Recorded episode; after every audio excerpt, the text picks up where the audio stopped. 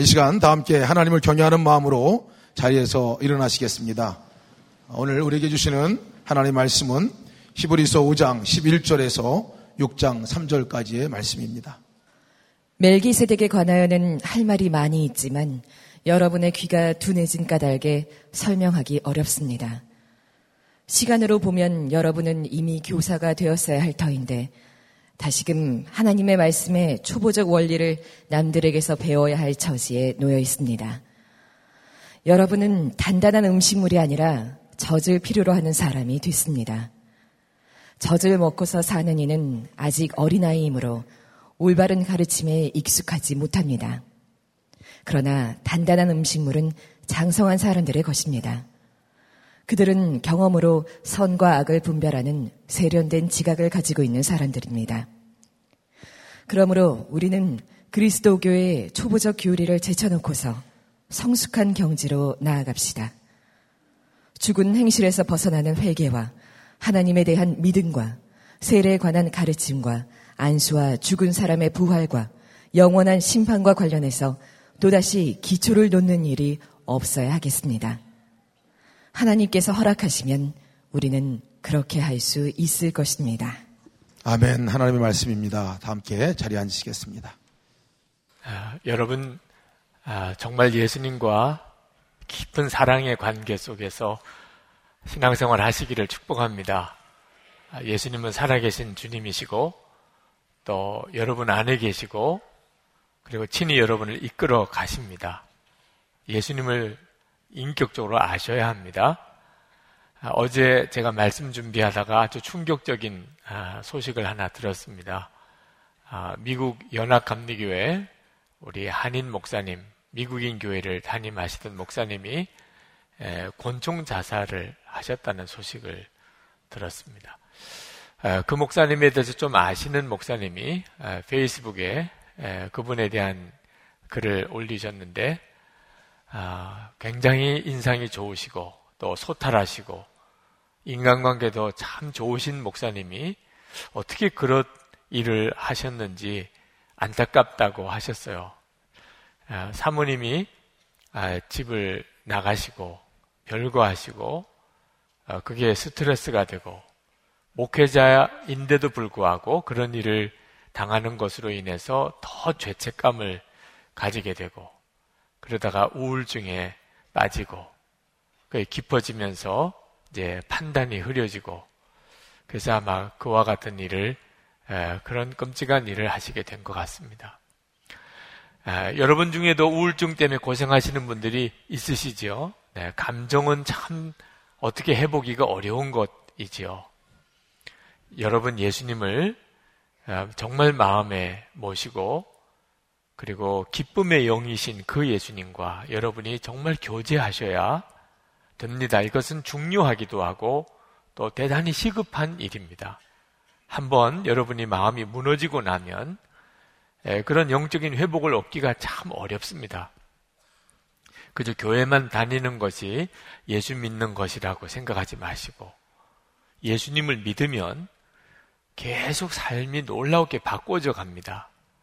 여러분도 다 그렇게 되시기를 축복합니다. 오늘 본문에 이 히브리서 기자가 그런 점 때문에 너무너무 답답해 하고 있습니다. 지금 이 히브리서 기자가 이 편지를 쓴 대상자들은 아, 무서운 핍박을 당하면서 예수님에 대한 믿음조차도 흔들리고 그리고 배교하는 일들이 벌어지는 상황에서 편지를 쓰신 겁니다. 근데 히브리서 기자가 보기에는 핍박이 무서워서 믿음이 무너지는 게 아니라는 거예요. 예수님을 몰라서 믿음이 무너지는 거라는 겁니다. 예수님을 분명히 믿는 것 같은데도 실제로는 예수님을 모르기 때문에 히브리서 기자가 예수님을 바라보라고 하는 겁니다. 예수님은 우리를 능히 어떤 고난 중에서도 우리를 지켜내시는 분이십니다. 예수님이 정말 최고이세요. 어, 히브리서 기자가 히브리서 5장에서 예수님을 대제사장이라고 소개합니다. 그 이 대제사장이라는 말은 하나님과 사람 사이의 중보자이십니다. 우리가 어떤 처지에 있어도 예수님은 하나님과 우리 사이에서 중보자 역할을 해 주십니다.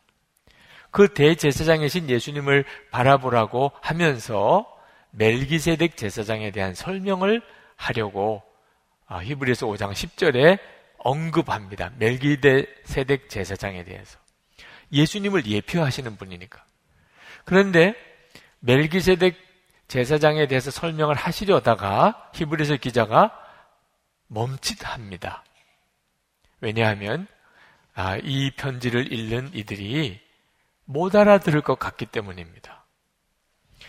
자, 11절 말씀에 보면 할 말이 많이 있지만 이 말은 대단히 중요하다는 내용입니다. 이 내용이. 그런데 여러분의 귀가 둔하여진 까닭에 설명하기 어렵습니다. 참 난감한 거예요. 지금 히브리서 기자가. 멜기세덱 제사장에 대해서 설명을 해야 딱 좋겠는데 못 알아들을 것 같다는 거죠. 그러므로 이제 격길로 잠깐 빠집니다. 믿음이 자라야 된다는 것을 한번 언급하고 지나가고 싶으신 거예요. 그래서 이 히브리서는 히브리서 5장 10절까지 읽다가 7장 1절로 넘어가면 딱 연결이 됩니다. 5장 11절부터 6장 끝까지는 괄호 속에 넣어두면 돼요. 이거는 잠깐 곁길로 나간 이야기입니다.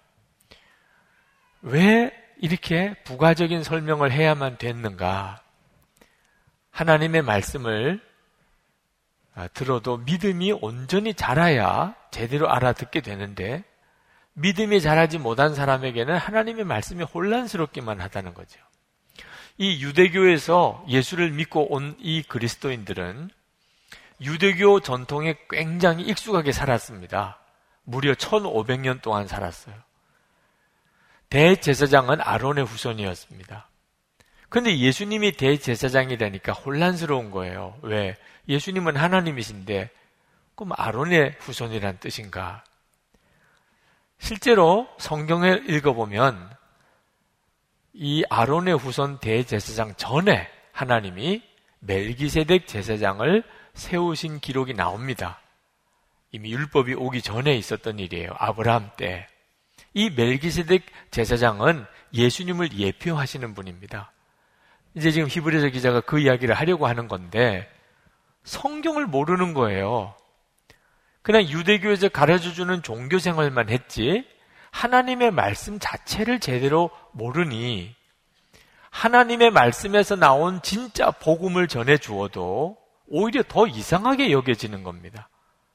우리가 믿던 것과 다른데라는 하나님의 말씀을 제대로 알고 그리고 정말 예수님이 누구신가에 대해서 마음의 갈망을 가지고 예수님에 대해서 배워가려고 했다면 진짜 복음이 진짜 복음으로 들렸을 것이고 거짓은 거짓으로 깨달아졌을 텐데 히브리서 기자 히브리서를 읽는 그때 당시에 성도들은 전혀 믿음이 성장하지 않은 상태에 있었다는 거죠. 예수를 그저 믿기만 했지. 교회만 다니기만 한 거지. 전혀 말씀을 듣는 귀가 열리지 않았다는 겁니다. 근데 여러분 이것이 꼭 우리들의 문제기도 합니다.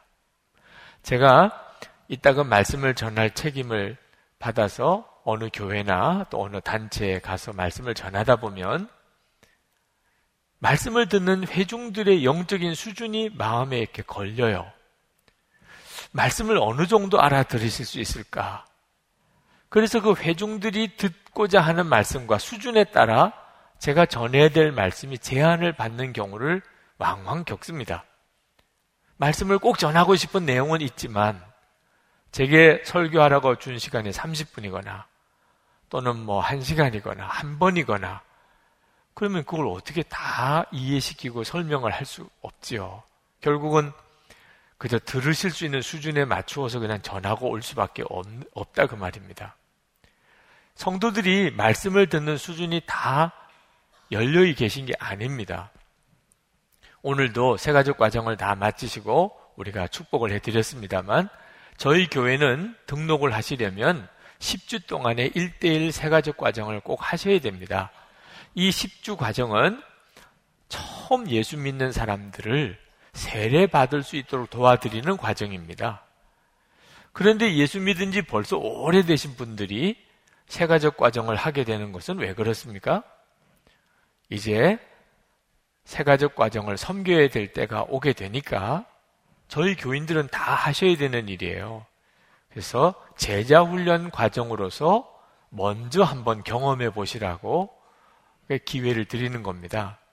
그런데 이렇게 수료할 때 아, 많은 기존 교인들이 이번 세가족 과정을 하면서 내가 예수님을 믿는 게 뭔지, 어떻게 믿어야 되는지, 이제야 제대로 알 것 같습니다.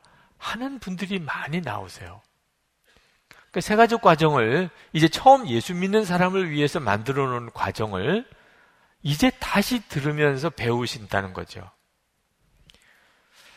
여기 성경에 그렇게 말씀하고 있습니다. 12절에 보면 시간으로 보면 시간으로 보면이라는 말은 이제 예수 믿은 지 시간이 꽤 지났다는 뜻이죠. 여러분은 이미 교사가 되었어야 할 터인데 다시금 하나님의 말씀의 초보적 원리를 남들에게서 배워야 할 처지에 놓여 있습니다. 실제로 지금도 그런 분들이 많습니다. 우리 한국교회 성도님들이 가지고 있는 문제 중에 하나예요. 예수를 그저 믿고 교회만 다니면 되는 건 줄 알아요. 실제로 말씀을 듣는 귀가 믿음이 이렇게 자라지를 못한 상태에 있는 분들이 많습니다. 제가 한 번은 어느 교회 부흥회를 갔는데 부흥회 마지막 날 그 교회 권사님 여자 권사님 한 분이 아, 편지를 저에게 장문의 편지를 주셨어요.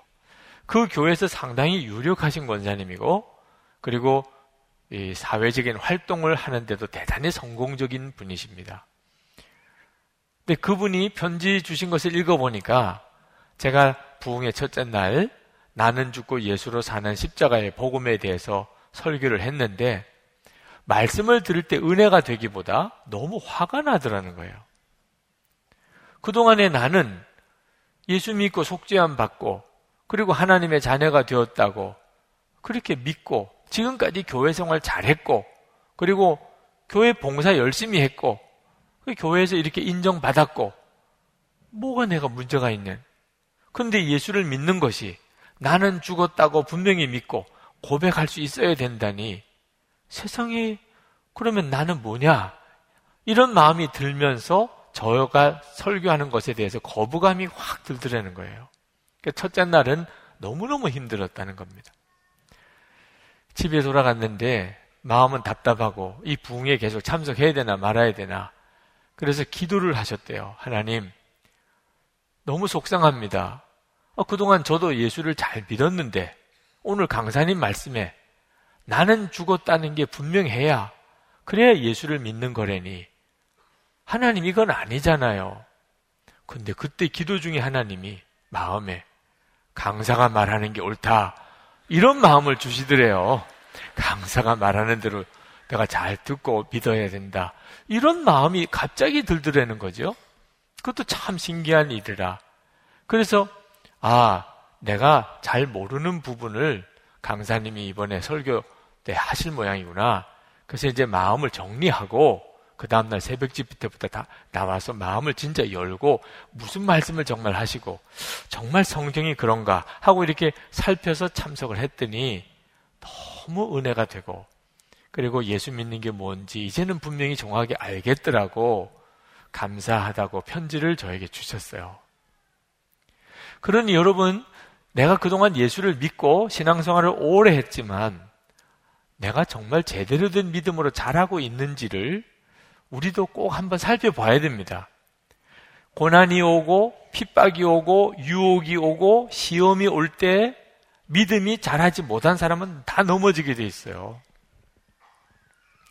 히브리서 기자는 이 어린 신앙과 장성한 신앙의 차이를 이 먹는 능력에 대하여 비유했습니다. 그 실제로 어린아이와 장성한 사람은 먹는 게 다르잖아요. 그죠? 13절, 14절에 보면 젖을 먹고서 사는 이는 아직 어린아이이므로 올바른 가르침에 익숙하지 못합니다. 그러나 단단한 음식물은 장성한 사람들의 것입니다. 여러분 오늘도 예배 후에 혹시 식사하실 분들은 교회 식당에 가시면 거기서 이제 밥이랑 반찬이랑 만들어서 배식을 받아서 드시죠. 그런데 한 4, 50대 되시는 남자분이 그 밥을 못 먹고 가방에서 젖병을 들고 이렇게 젖병을 빨고 있으면 얼마나 징그러워요. 그죠? 아니, 실제로 4, 50대 되시는 분이 그 젖병 빨고 이렇게 앉아있고 나는 거기서 앞에서 밥을 먹어야 된다면 이건 아마 꿈에 나올까봐 무서운 장면일 겁니다. 그게 바로 이 비유예요. 시간은 지나서 밥을 먹을 만큼 시간은 지났는데 여전히 전만 먹고 있다. 근데 이것이 지금 그대로 이 자리에 이루어지고 있어요. 여기가 하나의 식탁입니다. 여러분은 하나님의 말씀을 먹는 사람입니다. 그런데 하나님의 말씀을 이제는 어떤 말씀이든지 잘 먹을 수 있을 만큼 다 믿음이 있어야 하는데 어떤 이들은 젖병만 빨고 있는 겁니다. 우리 주님의 눈에 보기에는 우리 주님의 눈에 보기에는 지금 젖병 물려야 될 분들이 이 자리에도 있어요. 왜? 하나님의 말씀을 다 소화를 못해요. 빌리포스 1장 29절부터 보면 그리스도를 위하여 너에게 은혜를 주신 것은 다만 그를 믿을 뿐 아니라 또한 그를 위하여 고난도 받게 하려 하십니다. 여러분 예수님을 믿는 것은 고난도 받는 길이라. 그 분명히 성경은 이야기를 하고 있습니다. 근데 이 말씀을 그대로 잘 받아들이고 소화를 해내는 분이 얼마나 되실까요? 여러분 예수 믿으면 당연히 고난 받는 거야. 이렇게 마음에 받아들이셨나요? 그러면 예수 믿고 힘들고 어려워도 문제가 될 게 뭐 있어요? 당연히 그렇게 되는 거라고 받았으면. 히브리스 기자가 답답한 겁니다. 예수를 믿는 것은 고난을 같이 받는 거죠. 근데 왜 고난 받는다고 예수님을 떠나냐는 거예요. 믿음이 자라질 않고 어린아이, 젖병 먹는 어린아이 믿음이니 말씀이 있어도 말씀을 전혀 소화를 못 해낸다는 겁니다. 베드로가 그랬지요. 베드로가 마태복음 16장에 보면 그때 예수님께서 내가 이제 십자가에 달려 죽으실 것에 대해서 말씀을 하시니까 베드로가 예수님께 항변하면서라고 그랬어요. 항변. 거칠게 대들면서 22절에 주여 그리 마옵소서 이 일이 결코 죽게 미치지 아니하리이다.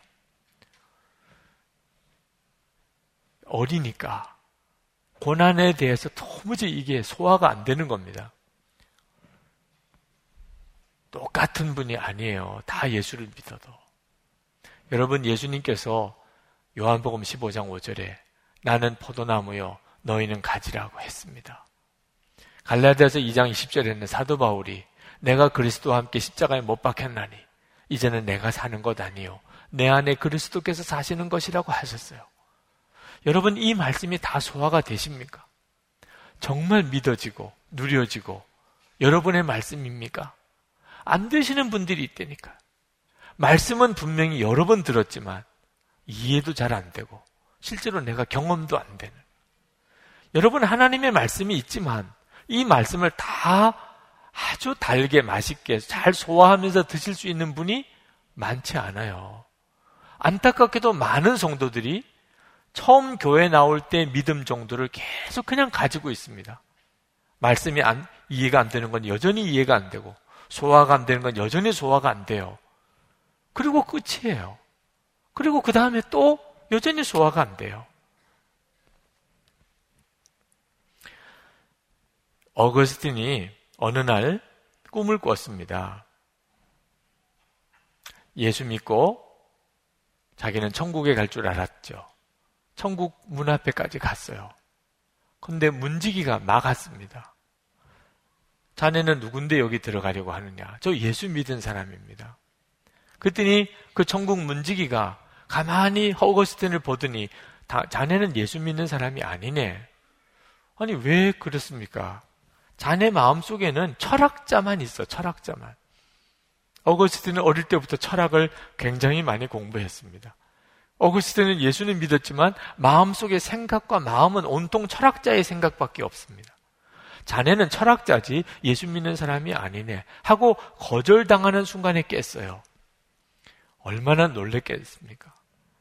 그때 어거스틴이 아 내가 예수님을 제대로 믿고 있는 게 아니구나 하는 것을 깨닫고 그때부터 내가 예수님을 진짜 믿는다면 예수님이 내 마음에 계시고 그리고 항상 주님의 말씀을 내가 묵상해야지. 그리고 그 다음부터는 그는 정말 주님을 바라보면서 살았어요. 한참 지난 후에 어느 날 꿈을 또 꾸는데 예수님을 만납니다. 예수님께서 어거스틴에게 물어요. 내가 너에게 뭘 해주기를 원하느냐?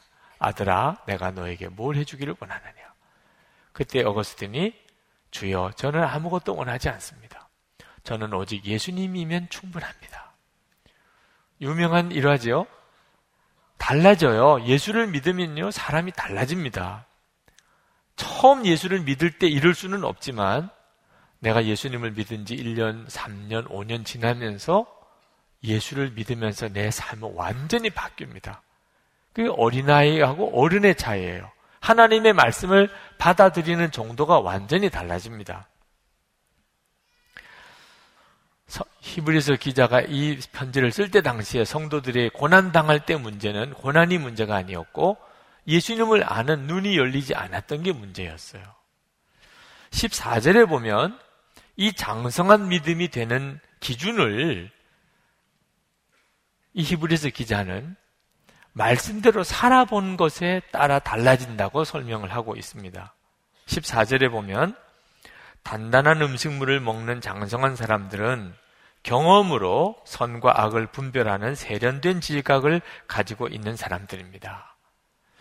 하나님의 말씀을 많이 듣는다고 내가 믿음이 자라는 게 아닙니다. 하나님의 말씀대로 그대로 살아보는 사람이 믿음이 자랍니다. 우리 한국교회 성도들의 믿음이 자라지 않는 이유는 설교는 많이 듣습니다. 근데 그걸로 끝나는 게 문제죠. 그 들은 말씀대로 한번 살아보려고 하는 시도가 거의 없습니다.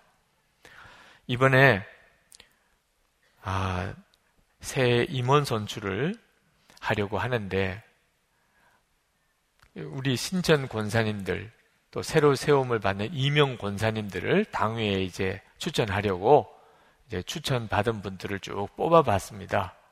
다 믿음이 좋다고 다 인정받은 사람들이에요. 우리 교회에서.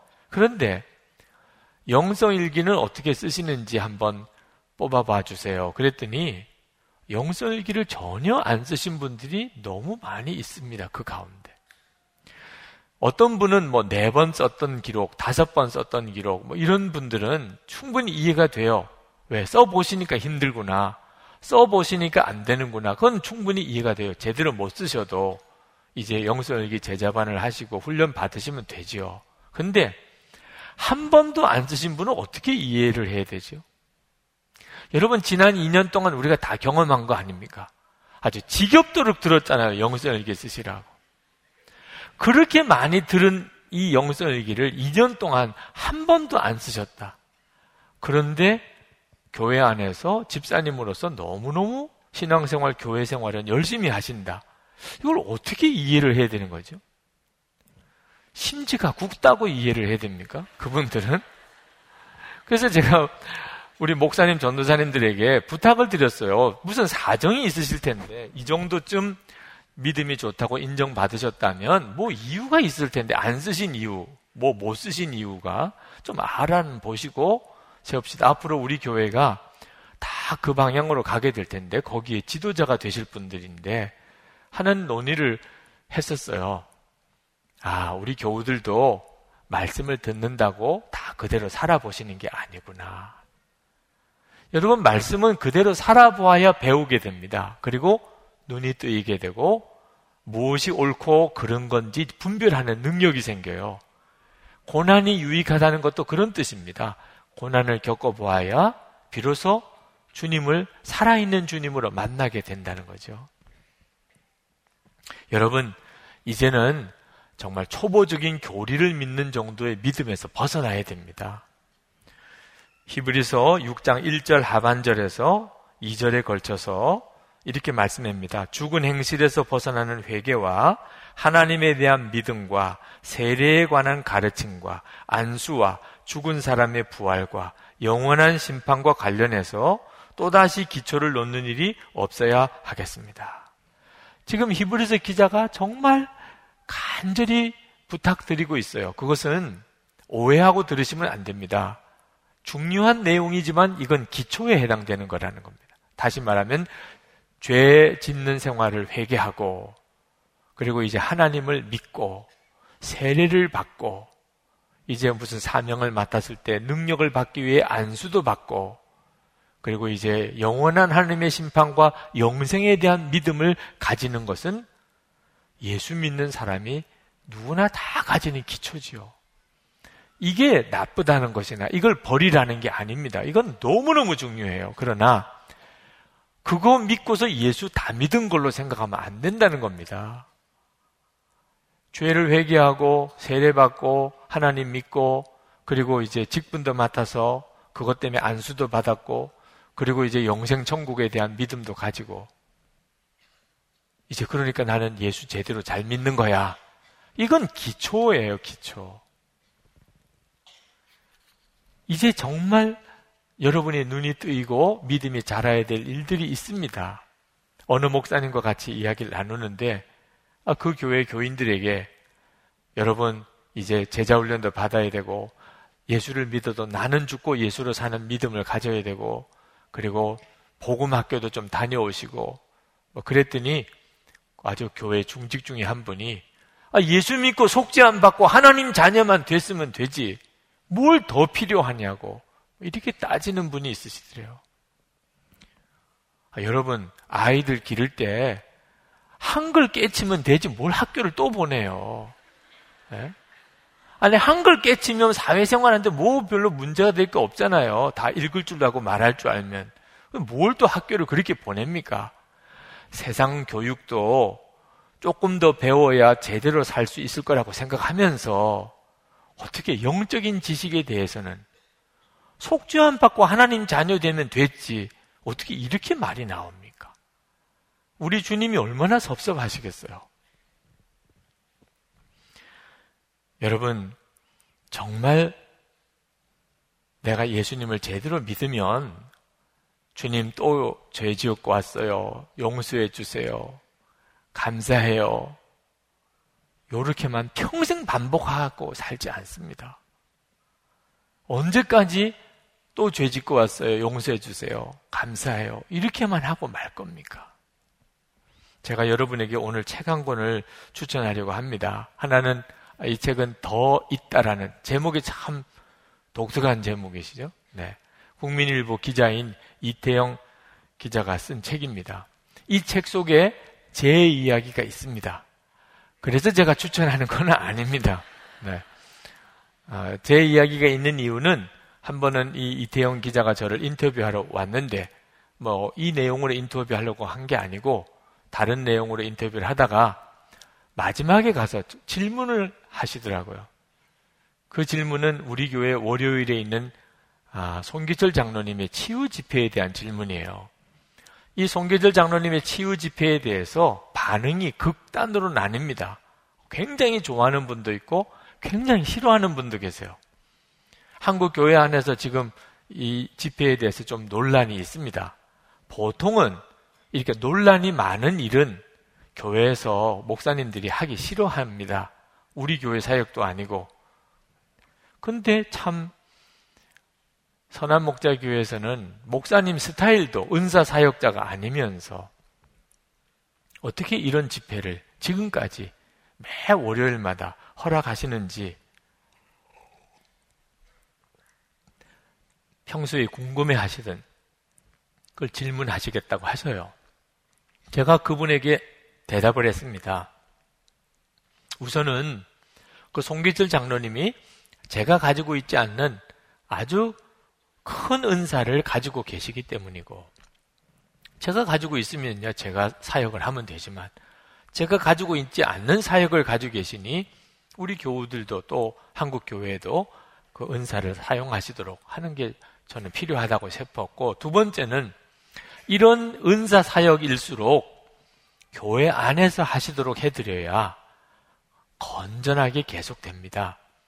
교회에서 하지 못하게 하면 그러면 교회 바깥에서 하시게 되는데 그렇게 되면 영적으로 굉장히 혼란스러워집니다.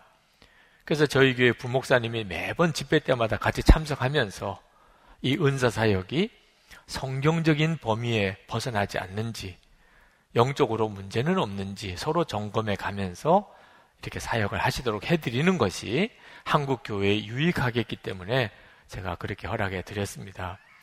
근데 그때 그 이야기가 이분이 생각하기에는 굉장히 중요하게 생각이 들었던 모양이고 그래서 이 책의 내용과 관련이 있어서 책에 실어 놓으셨더라고요. 작년에 저희 교회 임원 수련회 할 때 소년보 목사님 목사님 전도가 너무 쉬워요. 그 책을 쓰신 손현범 목사님을 부산 세계력교회 담임하시던 목사님을 모시고 우리가 책도 읽고 세미나도 하고 방문도 한 보고도 하고 남성 부흥회 때 강사로도 모이시고 왔어요. 근데 교우들 중에서 이상한 반응이 있더라고요. 아, 왜 목사님이 이런 강사님을 모시고 이런 책을 보라고 하시나?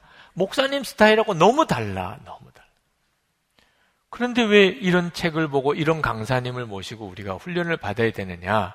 실제로 여러분 지난 남성 부흥회 때 보셨죠? 너무 다르지요. 그죠? 네, 그 부흥회 때문에 인기인이 된 분이 몇 분이 계십니다만 하여튼 너무 달라요. 그런데 뒤집어 생각해 보면 바로 그 너무 다른 것 때문에 우리가 그분을 모시고 훈련을 받아볼 필요가 있는 겁니다. 하나님이 모든 사역자에게 모든 은사를 다 주신 게 아닙니다. 그럼 어떻게 해야 되죠? 나하고 다른 은사를 가지고 있는 사람을 모시고 균형을 잡아야 하는 거죠. 배워야 되는 겁니다. 그래서 그렇게 한 거예요. 저는 여러분이 보시면 아시겠지만 24시간 예수님을 바라보고 영성일기도 쓰고 하면서 이 성령의 열매 쪽을 강조하는 목사입니다. 성품의 변화, 예수님으로 사는 것, 그죠? 그렇기 때문에 성령의 은사 쪽을 소홀히 하기가 쉽습니다. 예수님은 절대로 그 두 가지를 어느 한쪽으로 치우치지 않으실 거예요. 예수님이 이 교회의 주인이신데 말이에요. 그러니까 은사 쪽을 아무래도 제가 이렇게 기회를 잡고 드려야 옳지요.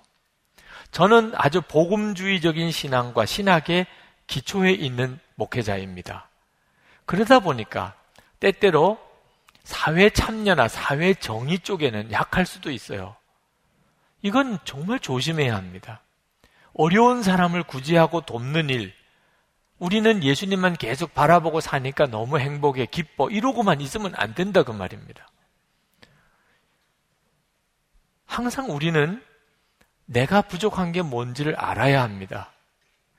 이 이태영 기자가 더 있다라고 하는 제목의 책을 쓴 것은 한국의 유명한 대표적인 목회자와 사역자들을 그가 수도 없이 만나보고 그가 깨달은 것이 다 예수 그리스도를 중심으로 살고 사역하시는 분들이지만 신기하게 서로 너무 다르더라는 거예요. 너무 다르더라. 그리고 그 다른 분야에 대해서는 너무 모르시더라는 거예요. 자기와 다른 그런 어떤 사역 분야라든지 하나님의 은사에 대해서는 또 너무 모르세요.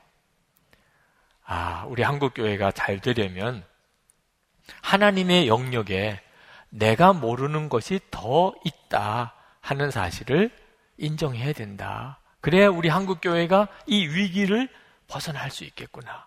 서로 싸우지 말고.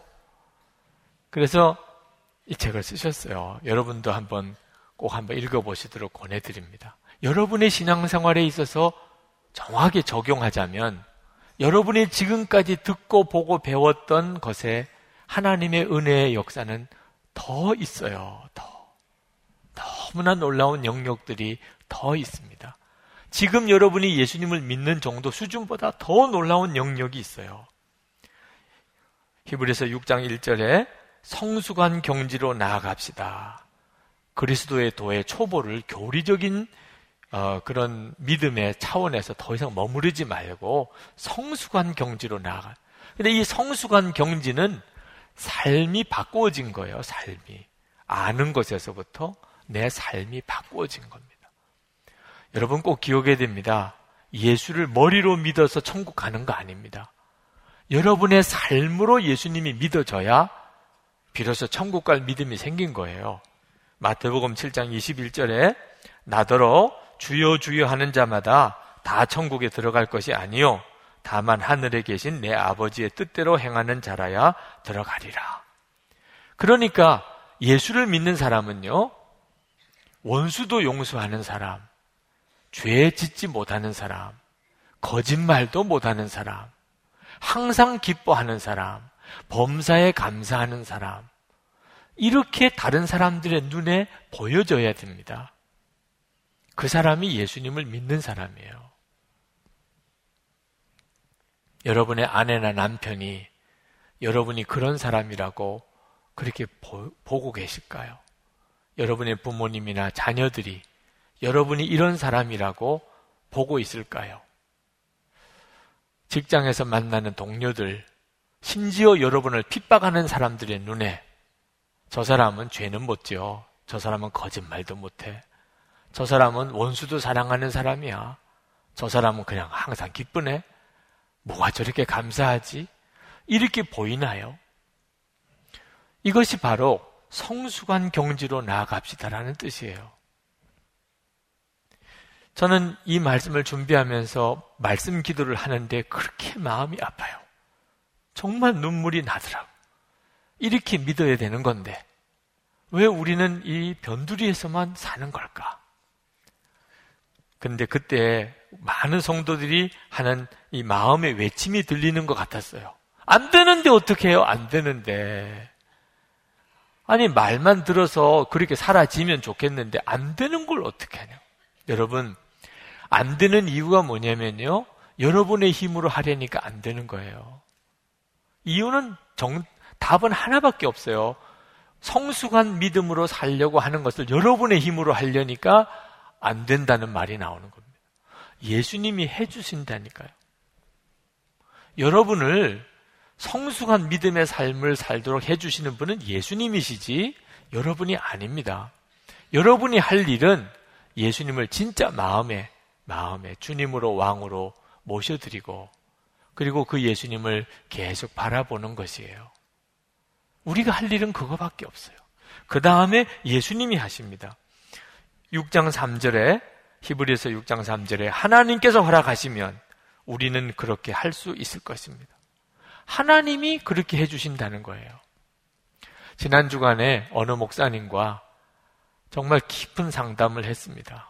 그 목사님은 음란한 것을 이렇게 보는 것에 대해서 은밀한 죄를 끊어버리지 못하고 사신다고 그랬어요. 그 어려운 고백을 제 앞에서 하시더라. 목사님, 저는 이 음란한 것을 보는 이런 유혹에서 벗어나지를 못하고 있습니다. 고개를 숙이고 어떻게 하면 좋은지 모르겠다고 고백하는 그 목사님을 제가 손을 붙잡았어요. 목사님, 이 죄를 목사님이 이기려고 하면 평생 못합니다. 예수님을 믿으셔야 돼요. 예수님이 해주시는 거예요. 그랬더니 그 목사님이 하시는 이야기가 그게 안 돼요. 예수님을 믿는 게 안 된다는 거예요. 그게 안 된다. 제가 그 목사님께 다시 말씀드렸어요. 목사님, 지금 목사님이 예수님 안에 거해야 합니다. 그래야 예수님께서 목사님 안에 들어오시고 목사님을 도와주십니다. 그랬더니 그 목사님이 하시는 이야기가 입술이 떨려요. 자신이 없습니다. 그렇게 해보려고 애를 써도 안 됩니다. 예수님 안에 거하려고 애를 써도 안 된다는 거예요. 여러분, 죄 짓고 마음이 무너진 사람이 예수님을 믿고 회복해 보려고 예수님 안에 거해 보려고 하면요. 느낌도 안 오고 또 믿어지지도 않고 그게 이제 아주 심각한 상태에 빠지는 거죠. 네, 여러분 꼭 기억해야 됩니다. 우리가 예수님 안에 거하는 것은 느낌의 문제도 아니고 자신감의 문제도 아니에요. 이건 정말 내가 믿으면서 누리는 거예요. 예수님을 우리를 초청하셨다니까. 요한복음 15장 4절에 내 안에 거하라. 나도 너희 안에 거하리라. 예수님이 누구에게 내 안에 거하라고 하셨겠어요? 삶이 무너진 사람, 죄로 무너진 사람, 도무지 자기 힘으로 회복을 못하는 사람, 이런 사람을 내 안에 거하라고 하지 않았겠어요. 뻔히 잘 사는 사람이 뭘 주님 안에 거해야 된다는 생각을 하겠습니까? 너 힘으로 못하겠지. 너 죄에 완전히 무너졌잖아. 내 안에 거해, 내 안에. 예수님은 우리를 누구든지 아무 조건 없이 초청하셨다니까, 허락하셨다니까 예수님 안에 거하도록 그 다음에 주님이 우리 안에 거하시겠다고 하셨잖아요. 제가 그 목사님 손을 붙잡았어요. 그리고 따라하라고 그랬어요. 목사님 따라하세요. 저를 따라하세요. 주님, 제가 이제 주님 안에 거합니다. 한동안 못 하시더라. 진짜 자신이 없으신 것 같아요. 아니, 예수님 안에 거한다면서 이렇게 살아? 목사면서 이런 생각 때문에 괴로워하시더라. 목사님, 그냥 따라하세요. 그것도 못 하시나요? 아니, 세상에 그렇게 고백도 못 하시나요? 그랬더니 그 목사님이 따라 하시더라. 주님, 저는 지금 주님 안에 있습니다. 그리고는 막 우세요. 마음이 무너져서 회개를 해도 눈물도 안 난다고 하시던 분이 마음이 무너져서 회개를 해도 눈물도 안 나온대요, 이제는. 근데 막 우시는 거. 주님이 그 마음을 푸시더라. 아니, 우리 주님이 우리에게 뭘 요구하셨어요? 아, 고백도 못해요, 고백도. 허락해 주셨는데, 저는 주님 안에 있어. 저는 하나님께로 나서 예수 그리스도 안에 있고, 이게 모든 성도들이 허락하신 하나님의 놀라운 축복입니다. 예수님이 느껴지기를 기다리지 마세요. 자신감으로 하는 것도 아닙니다, 그건. 그냥 정말 받아들이고, 그리고 고백하는. 그 다음엔 주님이 하세요. 주님이 여러분을 세우십니다. 여러분의 눈을 열어주시고, 여러분을 받고 가세요. 사도 바울도 말했잖아요. 고린도서 13장 11절에 내가 어렸을 때는 말하는 게 어린아이 같고 깨닫는 것도 어린아이 같 고 생각하는 것이 어린아이 같다가 그러나 장성한 후에는 어린아이를 버렸노라. 이 버려져요.